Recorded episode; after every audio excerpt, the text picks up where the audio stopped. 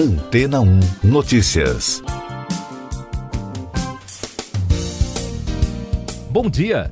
Um estudo desenvolvido por pesquisadores brasileiros revelou que a redução contínua da cobertura florestal nativa mais antiga da Mata Atlântica poderá comprometer a conservação da sua biodiversidade, a sobrevivência das espécies e os benefícios naturais providos ao bioma. Segundo a análise dos últimos 20 anos, apesar de existir uma estabilidade relativa na cobertura florestal nativa ao longo dessas duas décadas, já que as florestas maduras continuam sendo desmatadas, mas estão sendo substituídas, esse processo de rejuvenescimento pode trazer danos para a conservação da mata.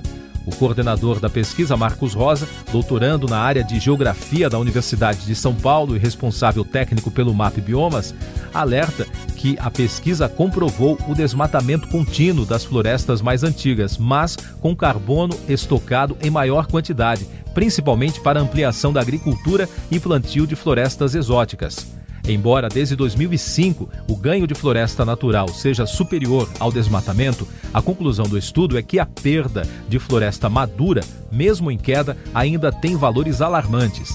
Por isso, o cientista avalia que é necessário não apenas ampliar as ações de restauração da floresta nativa, mas buscar o desmatamento zero e manter os instrumentos e iniciativas de proteção dos remanescentes florestais. Em outro ponto do artigo, na avaliação dos pesquisadores, as florestas antigas são insubstituíveis para a conservação da biodiversidade tropical. O trabalho da equipe brasileira foi publicado nesta semana na conceituada revista científica Science. E daqui a pouco você vai ouvir no podcast Antena ou Notícias. Índia libera exportação de vacinas para o Brasil, diz governo indiano.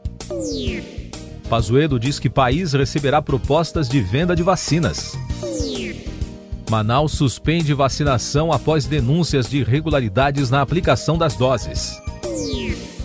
O secretário de Relações Exteriores da Índia disse a Reuters na quinta-feira que o governo liberou as exportações comerciais de vacinas contra a Covid-19 e as primeiras remessas serão enviadas hoje para Brasil e Marrocos.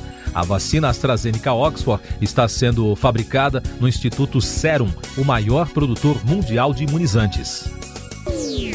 O ministro da Saúde, Eduardo Pazuello, disse na quinta-feira, durante o lançamento de um programa para profissionais da saúde, que o Brasil receberá propostas para aquisição de vacinas anti-Covid-19 entre este mês e o começo de fevereiro. O Imuniza SUS vai capacitar 94 mil profissionais que já atuam na vacinação da população contra a Covid em UBSs de todo o país. A vacinação contra a Covid-19 em Manaus foi suspensa no dia de ontem e deve ser retomada nesta sexta-feira. A medida foi anunciada em meio à investigação do Ministério Público sobre denúncias de irregularidades na fila dos grupos prioritários. A Prefeitura da capital disse que não há falhas. Somente profissionais que atuam no SAMU seguem recebendo a vacina. Essas e outras notícias você ouve aqui na Antena 1. Oferecimento Água Rocha Branca. Eu sou João Carlos Santana e você está ouvindo o podcast Antena 1 Notícias.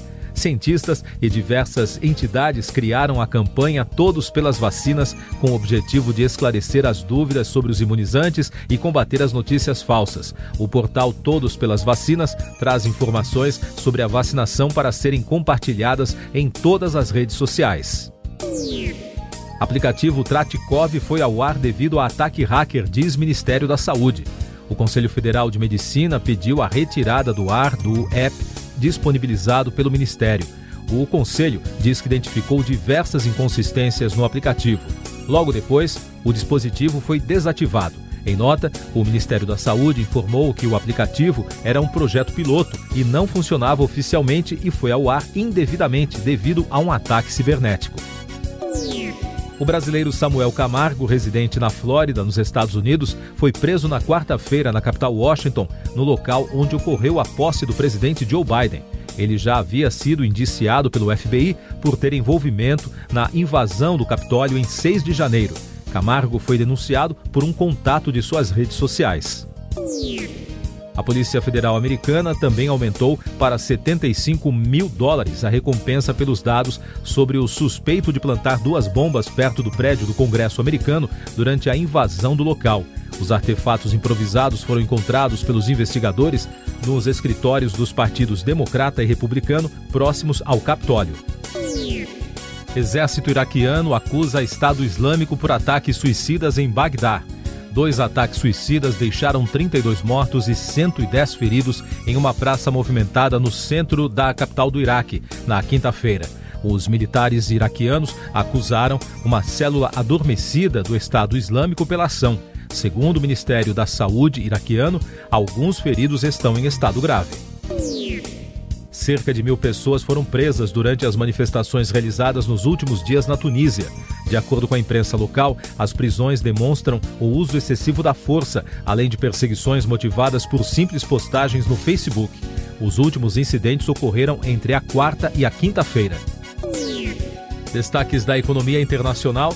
Dados do Departamento de Trabalho dos Estados Unidos, divulgados nesta semana, indicaram que o setor de serviços foi o mais afetado pela pandemia, impactando desproporcionalmente os trabalhadores de baixa renda.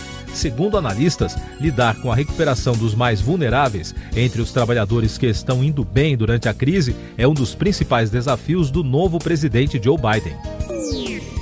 China cumpre promessa e reduz produção de gases poluentes. O país mais que dobrou a construção de novas usinas eólicas e solares em 2020 na comparação com o ano anterior, de acordo com dados oficiais divulgados na noite de ontem.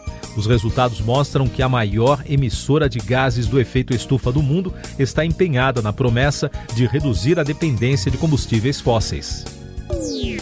Ângelo Calóia, ex-chefe do Banco do Vaticano, foi condenado na quinta-feira a oito anos e onze meses de prisão sob a acusação de peculato e lavagem de dinheiro. O Tribunal do Vaticano condenou também dois advogados italianos que trabalhavam como consultores da instituição financeira. Calóia, de 81 anos, foi presidente do banco entre 1999 e 2009.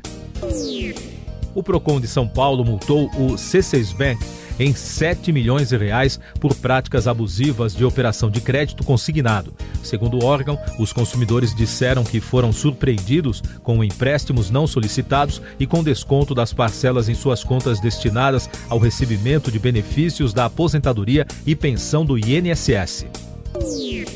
Hackers divulgam dados roubados de vacinas contra a Covid-19 na Dark Web. Especialistas em segurança cibernética e a Agência Europeia de Medicamentos em Amsterdã informaram que os criminosos cibernéticos roubaram dados de vacinas contra a Covid-19, manipularam e publicaram as informações na Dark Web para gerar desconfiança sobre os imunizantes. A agência divulgou que a ação criminosa ocorreu em 9 de dezembro do ano passado. O Facebook decidiu manter a suspensão da conta do ex-presidente Donald Trump inclusive do Instagram. A rede social disse que a decisão final sobre o bloqueio será tomada pelo Comitê de Supervisão, formado por 40 integrantes. As contas do republicano foram suspensas em 7 de janeiro, um dia após a invasão do prédio do Congresso norte-americano. Um grupo de empresas e entidades brasileiras fará a doação de 1 milhão e 600 mil reais para o programa Unidos contra a Covid-19, da Fundação Oswaldo Cruz, do Rio de Janeiro. A vaquinha tenta viabilizar a doação de uma usina de produção de oxigênio para dar suporte aos hospitais públicos de Manaus. Cinco dessas unidades já foram doadas pela Fiocruz com o apoio da iniciativa privada. O governo indiano envia a vacina anti-Covid de graça ao Nepal a Índia enviou um milhão de doses da vacina contra a Covid-19 da AstraZeneca Oxford sem custos ao país. O imunizante é produzido pelo Instituto Serum. Na quinta-feira, um incêndio atingiu um dos edifícios da empresa na cidade de Pune. Pelo menos cinco pessoas morreram no local. Agora os destaques do noticiário musical. O Festival Britânico de Glastonbury foi cancelado pelo segundo ano consecutivo por conta da pandemia.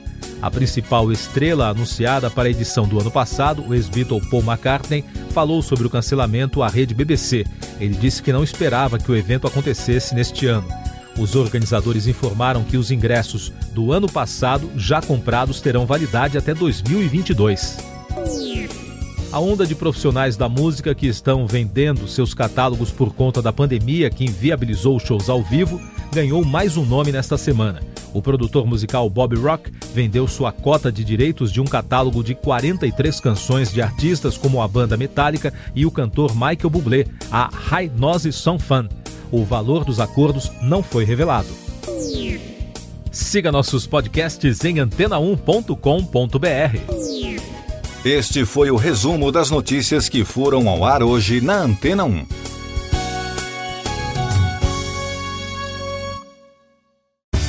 Depois de tanto conteúdo legal, que tal se hidratar com água rocha branca? O consumo regular de água durante o dia traz benefícios para a saúde, como, por exemplo, manter a pele bonita e hidratada. Rocha Branca, da fonte direto para sua casa.